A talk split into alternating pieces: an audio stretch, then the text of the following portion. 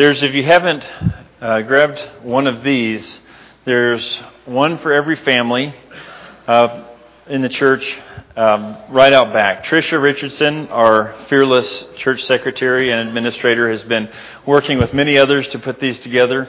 And here they are, a church directory that has pictures and, and uh, if, if you allowed a picture to be taken of, of your family in here, and um, there it is. And so there's, if, if you're were missed somehow in this, just contact Tricia. She'll get you information, and uh, we can put you in and add you in, so everybody can put you in there very easily. Now, this is uh, this is really neat. People have been asking for for this for a while, and so it, look at it. Something I'm going to do is every week pray over everybody, and just it gives me a great way to to lift up all of you in prayer and just consider. Um, so I'm going to be doing that. That's my commitment.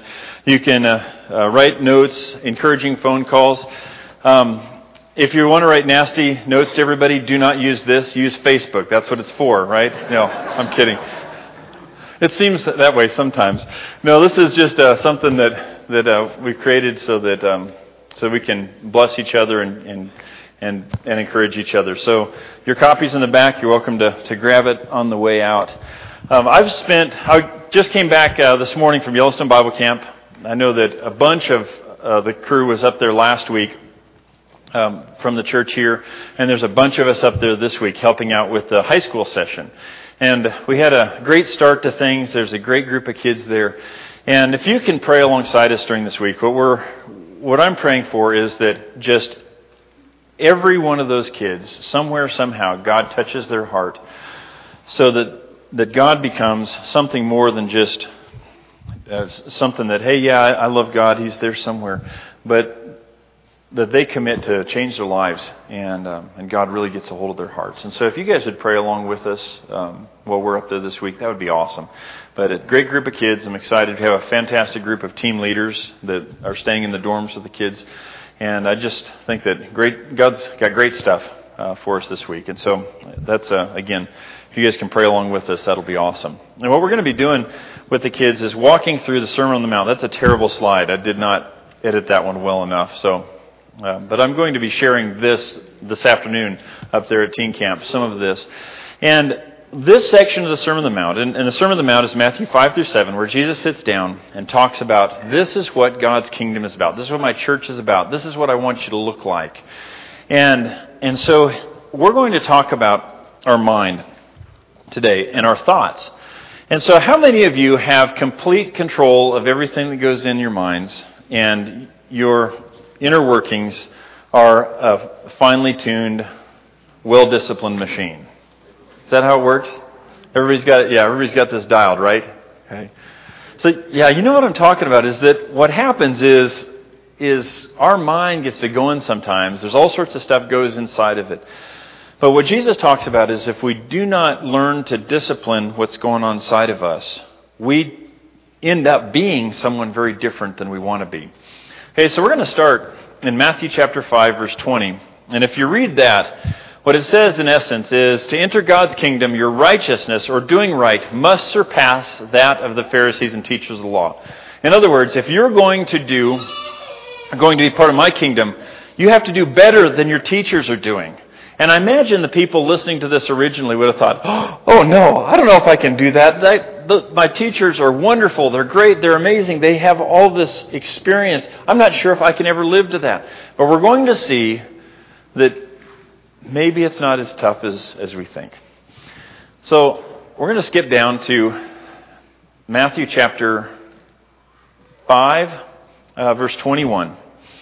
Let's go ahead and start there. You have heard that it was said to the people long ago, You shall not murder, and anyone who murders will be subject to judgment. Okay, so what Jesus is quoting right there is from the Old Testament. One of the Ten Commandments. If you look in uh, Exodus chapter 20, verses 13 and 14, what you see is do not murder, do not commit adultery. Those two things right there. That's what you see. And so that's a good law, isn't it? Yeah, God created that. That's something we should live by. But think about this from this perspective because Jesus continues on here. He says in verse 22, "But I tell you any that anyone who is angry with his a brother or sister will be subject to judgment. Again, anyone who says to a brother or sister, Raca is answerable to the court. And anyone who says, you fool, will be in danger of the fire of hell." Okay, so the religious leaders are saying, "Hey, don't murder. Can't murder. That's bad. Don't do it." All right? Are we all on board with that? Okay, yeah. We're all there. But the problem was, is the religious leaders in Jesus' day, by their actions, went around demonstrating that they would overtly and clearly hate anybody that they chose to. And you see that at the trial of Jesus, don't you? You see it in a lot of different ways. And so basically, how they approached this was as long as you don't murder anybody, you're good. In other words, not trying to figure out what the heart and the spirit of the law was, but let's see what I can get away with. So I'm going to hate others. I'm going to treat others terribly. I'm going to do all sorts of horrible things to each other just as long as I don't pull the trigger, in essence. And that was how they lived. And Jesus says, No, but I say, don't, but let's go further than that. Don't hate others because God will bring judgment for the things that we think, the things that we we, we are inside. God's going to bring judgment for all of that. And not only that, he continues on, and he says, Watch your mouth. The religious leaders say, Don't tell somebody Raca, because you're going to go to the Sanhedrin because of that. And the word Raca was a term of contempt, or a nasty name you would call somebody. And the term Raca is, it was illegal. And so if, if someone said that to someone else, then some, the person could press charges against them, take them to court, and they would have this big court battle, and you could get in trouble for saying Raca. But Jesus says, let's think about this a little bit more. Okay? What if don't slander other people in ways that are legal either? Okay? Now think about it. We can, because, because our world, we do this as well. Okay?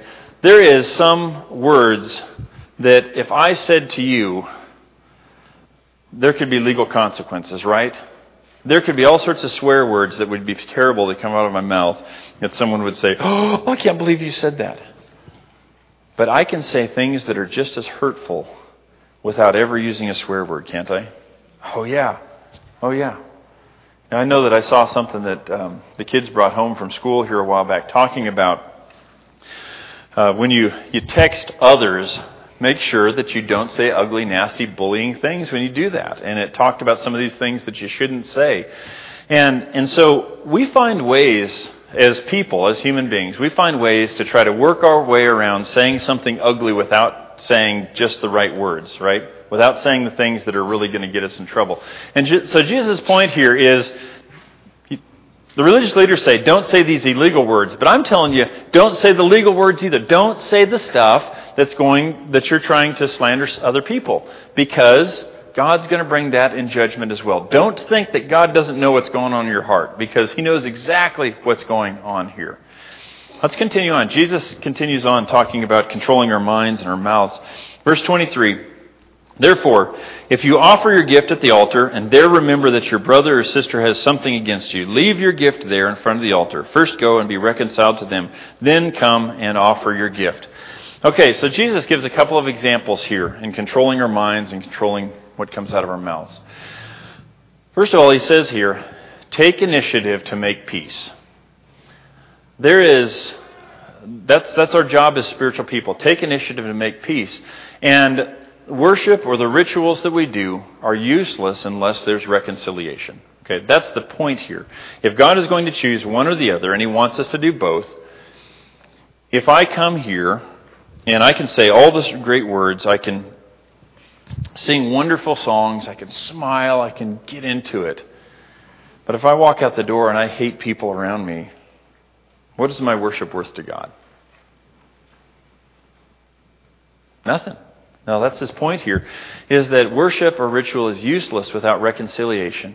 And here's example number two, uh, starting in verse 25. Settle matters quickly with your adversary who is taking you to court. Do it while you are still together on the way, or your adversary may hand you over to the judge, and the judge may hand you over to the officer, and you may be thrown into prison. Truly I tell you, you will not get out until you have paid the last penny. So example two is settle matters quickly and directly. Because this is how it works. If we go about life being people of peace, that pursue peace, that decide peace is important and that's something I'm going to live by and I'm going that, that's something that, that, is, that is vitally important, then do we ever get to the point where we end up murdering somebody? We don't because we've controlled what's happening inside of our mind already. But if I walk through life and and I do not work to control what's going on inside my head and heart, and somebody cuts me off in traffic, and I think, oh, that person's idiot. Terrible, an awful person. I'm not, and, and we just stew about it. We stew about it. And then we see that person later, same vehicle, cuts us off again. Oh man, we get upset, get upset. You can see how things can snowball and they get worse and they get worse and they get worse. And someday we find ourselves pursuing violence that we never saw ourselves doing at all. And it all starts with what happens up here. And that's Jesus' point is, boy, be so careful because what happens upstairs inside your head is vitally important for what comes out and what we, what we do. Does it make sense? You see what Jesus is saying here? Because what happens inside of us is, is vitally important. Control our thoughts. Look at uh, verses 27 28. It continues on here. You have heard that it was said, You shall not commit adultery. But I tell you that anyone who looks at a woman lustfully has already committed adultery with her in his heart. If your right eye causes you to stumble, gouge it out and throw it away. It is better for you to lose one part of your body than for your whole body to be thrown into hell. And if your right hand causes you to stumble, cut it off and throw it away. It is better for you to lose one part of your body than for your whole body to go into hell. Okay, ooh, that's, that's uncomfortable stuff that Jesus is sharing right here. And again, he starts with the religious leaders say, don't commit adultery. That's what you see. But that's one of the Ten Commandments that comes right after do not murder. So Jesus references that. But Jesus goes further and says, I'm telling you even more than that. Okay, don't commit adultery, which is what God intends for, for to happen in this life, is one man, one woman for life. That's his plan. Okay? And so if if I decide I'm not going to live by that plan, and I run off and I get involved intimately with other people, then I, that's adultery. I'm violating God's plan for my life. And he says, don't do it. That's bad. It's awful. The Old Testament, New Testament is filled with uh, language that talks about this is destructive, it's violence, it's terrible, it, it destroys families, it destroys societies, all that kind of thing. And Jesus, and so the religious leaders, you can imagine, um, is, and from what I've read from and what I understand from them is, is they held this idea of committing adultery very loosely, if I can say it that way. Uh, they would have a wife, these religious leaders oftentimes had a wife that was their wife that they had had for a long time. But even religious leaders could get around with messing around with others, other women, and not lose their positions as religious leaders, as long as it wasn't excessive. Okay, as long as it wasn't in broad daylight, that sort of thing. And so they would go around teaching and talking about, okay, you know, just just make sure that you, you just don't commit adultery, at least not open and clearly and all that. And Jesus says, well, what I'd tell you is don't even lust. Okay? Don't even think those thoughts in your heart and in your head. Don't don't go there. And that's what lust is, is adultery of the heart. We let our mind go to places that it shouldn't. Okay? I'm going to keep this PG, all right? We let our mind go to where and, and think about things that we should not be. Now, okay, so what does that mean? How do we how do we walk through this? Okay, here's some extremes that I've I've heard as as people have talked through. Okay, so and this is kind of how the, there's some extremes, and this is how some of the religious leaders approached it. Is I can think about whatever I want in my own head because that's my place, that's my, my area. I can think about stuff, I can dream about stuff, just as long as I don't actually do those things, I can dream. Boy, it's hard to have a heart for God when we live that way Because eventually, what we dream about, we're going to act on, and we do. Or the other side, uh, sometimes we can, we can go to the other side, the extreme, and say, man, lust is exactly the same as adultery. Okay? Lust is the same as adultery, just as being angry with a brother or sister is the same as murder. Okay? I, when I've been angry with someone, when you've been angry with somebody, I don't think you've gone and turned yourself into the police to say, I have murdered. Okay? But Jesus' point here is that it's not that it's the same, but when we committed lust, we're committing adultery in our hearts. And that's wrong. Adultery is wrong. Lust is wrong. And if we want to follow God, then all of those things we need to keep far, far away from us because those things are going to be destructive in our life and they're going to lead us down a road that's going to, to create disaster in our lives and the lives of others. And so, what happens inside of our head and what we allow our mind to think about has all the impact in the world for, for how we live, for who we become. Okay? So Jesus goes on here, and let me read this again because this is kind of scary here. Verse 29. If your right eye causes you to stumble, gouge it out and throw it away. It's better for you to lose one part of your body than for your whole body to be thrown into hell. And if your right hand causes you to stumble, cut it off and throw it away. It is better for you to lose one part of your body than for your whole body to go into hell. Okay. So what is Jesus talking about here? Because I don't see too many of us walking around with one eye and one arm. All right? So what on earth is Jesus talking about here? He uses this term, the phrase is hyperbole, or uses exaggeration to make a point. says, because I think uh, at times what we can do is, is we, we just allow sin to work in our life. We allow sin to run rampant and think, well, I just don't know what to do about it. I just don't know how to get rid of it. And Jesus' point here is be drastic. Okay, be drastic. Whenever there's sin, whenever it's in your life, whenever it, it is eaten at you, what you have to do is be drastic. If, if I approach sin that is living in my life that is unrepentant and just say, well, you know, I'll just kind of go with it and you know, some point in time, oh, things will be different. I'll, I'll get around. Mm, it, it doesn't work that way.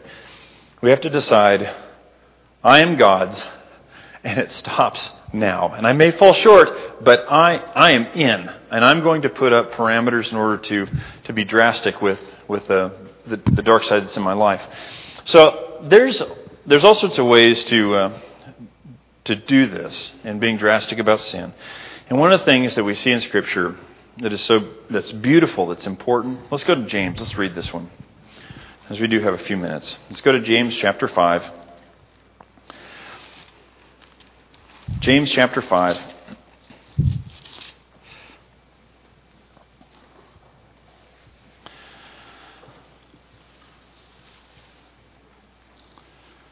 Says in verse 13, if, is anyone of you in trouble? Let them pray. Is anyone happy? Let them sing songs of praise. Is anyone sick? Let them call the elders of the church to pray over them, anoint them with oil in the name of the Lord. And the prayer offered in faith will make the sick person well. The Lord will raise them up. If they have sinned, they will be forgiven. For confess your sins to each other and pray for each other so that you may be healed. The prayer of a righteous person is powerful and effective. And so, one of the great ways we can be drastic about sin, if there's something that, that, is, that is in our, our head and our heart that we just can't seem to get rid of, find someone who is a very spirit led person that is more mature than you, is my recommendation. Find a time to go to coffee, find a time to sit down and share it. And say, I am struggling with this, whatever it may be, and you share it and you pray about it together.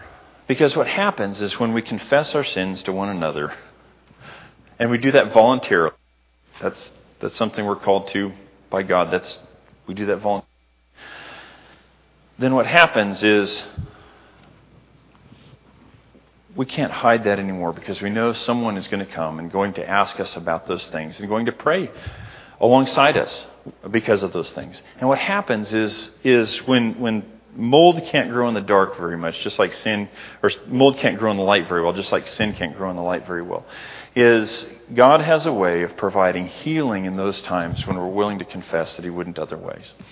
And in addition, we confess, we pray, and we remove the opportunities remove access to whatever that sin is.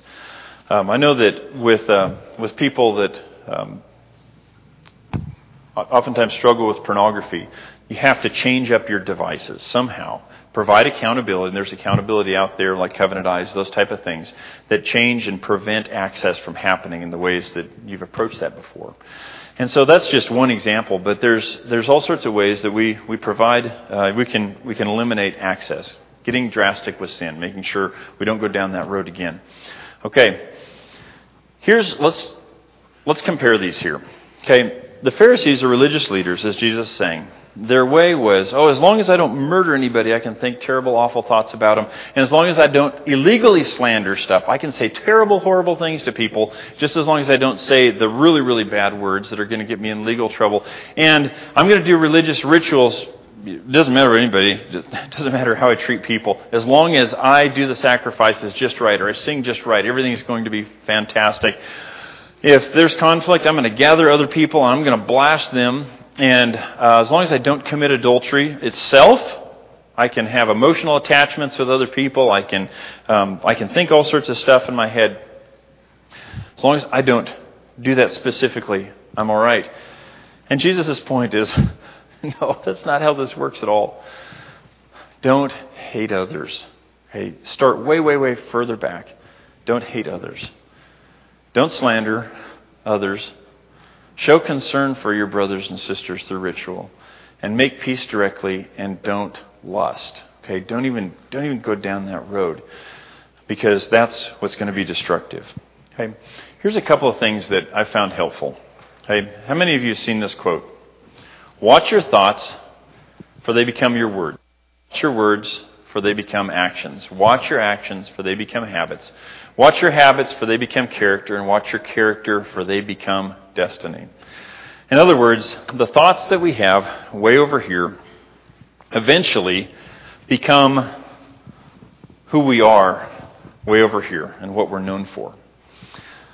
Um, I was up at um, camp yesterday, and there's a, a, family that's just moved to Montana, and they uh, they've never been to Montana before, uh, but he, they just moved to Sidney, Montana. The dad is the minister for the church there, and uh, this, this family has, has never been anywhere near this part of the world. And this young girl was uh, just, again, just moving to Montana. One of the first things she does is camp. And she's down at the bridge there. And if you've seen the bridge at Mill Creek, when you look underneath, what does the water look like? It's clear. Yep, runoff is, is mostly done. The water is clear. And she said, wow, I've never seen water like that before. It's so beautiful, it's so clear. And that water from Mill Creek runs down, and it's pure, and it's wonderful, and it's great, and it just runs and continues on. But if we as a camp chose to pollute that water right there, what does it do? It makes everything downstream polluted and worse. And so there's the point that this is being made, and this is a this is a, a a quote from someone who isn't a Christian at all, but I believe this is a spiritual Christian concept here. The things that our thoughts, if we think about it too much, eventually it just comes out of our mouths. And then we act on them. They become our habits. That becomes our character, and that becomes who we are, our destiny. It all starts right up here. Here's another quote, and I believe this one is, is powerful because this one comes directly from the New Testament, directly from Scripture. Finally, brothers and sisters, whatever is true, whatever is noble, whatever is right, whatever is pure, whatever is lovely, whatever is admirable, if anything is excellent or praiseworthy, think about such things. And there's a, a while back that we uh, wrote this out and placed it in one of our children's bedrooms so they could think about it because you notice that there's a tendency to, to think negative, to think things that are, that, are, that are not this way. But just think about it. If every one of us makes this commitment here to say, I am going to, to wake up every morning, I'm not going to wake up and, I can't believe I'm going to be upset about this, and start filling ourselves with that negative stuff. But we wake up every morning and say, all right, I'm going to ponder and think about what is true. What is, what is right what is the, the true things to do that I need to do today? And I ponder those. And I think about whatever is, is noble or, or whatever is, is honorable, things that are, that are uplifting. I think about what is right. I think about what is pure. I think about things that are lovely, things that are admirable, anything that is excellent, praiseworthy, and I just ponder those things. And I do that every day, day in and day out. I think about, as I find myself falling short on this a lot, but I look at this and I think, what would I look like if I did this every day? Can you see that for yourself? If you woke up every day saying, I'm going to focus on these things that are true and right and admirable, and those are the things that I'm going to, to, to really give my best to, I think God changes us when we, when we live that way. And, and this is, uh, I hope this is encouraging and this is transformational for you. It's a, a teaching of Jesus that, that always, always hits me in the heart. Because I know that if I focus on things that are negative inside here, that's what eventually comes out. Can you guys relate to that? How many of you had times in your life where you really dwelled on things that were negative? Okay? You know what I'm talking about. And what comes out? Negative stuff, negative actions. And so hopefully this is a reminder for all of us right now today to say, all right, right here, right now, I'm going to make a commitment. I'm going to recommit to God that I'm going to be a person that thinks about things that are true, noble, right, pure, lovely, admirable, excellent, praiseworthy. And those are the things that I'm going to ponder on. And those are the things that I'm going to fill my mind with. And by doing so, I'm going to bless everybody around me. Sound like a plan? All right. Let's. Uh, if you would like to become a Christian or you'd like prayers at the church, you're welcome to head to the back. The elders are, are waiting back there to pray with you uh, through whatever situation you're going through.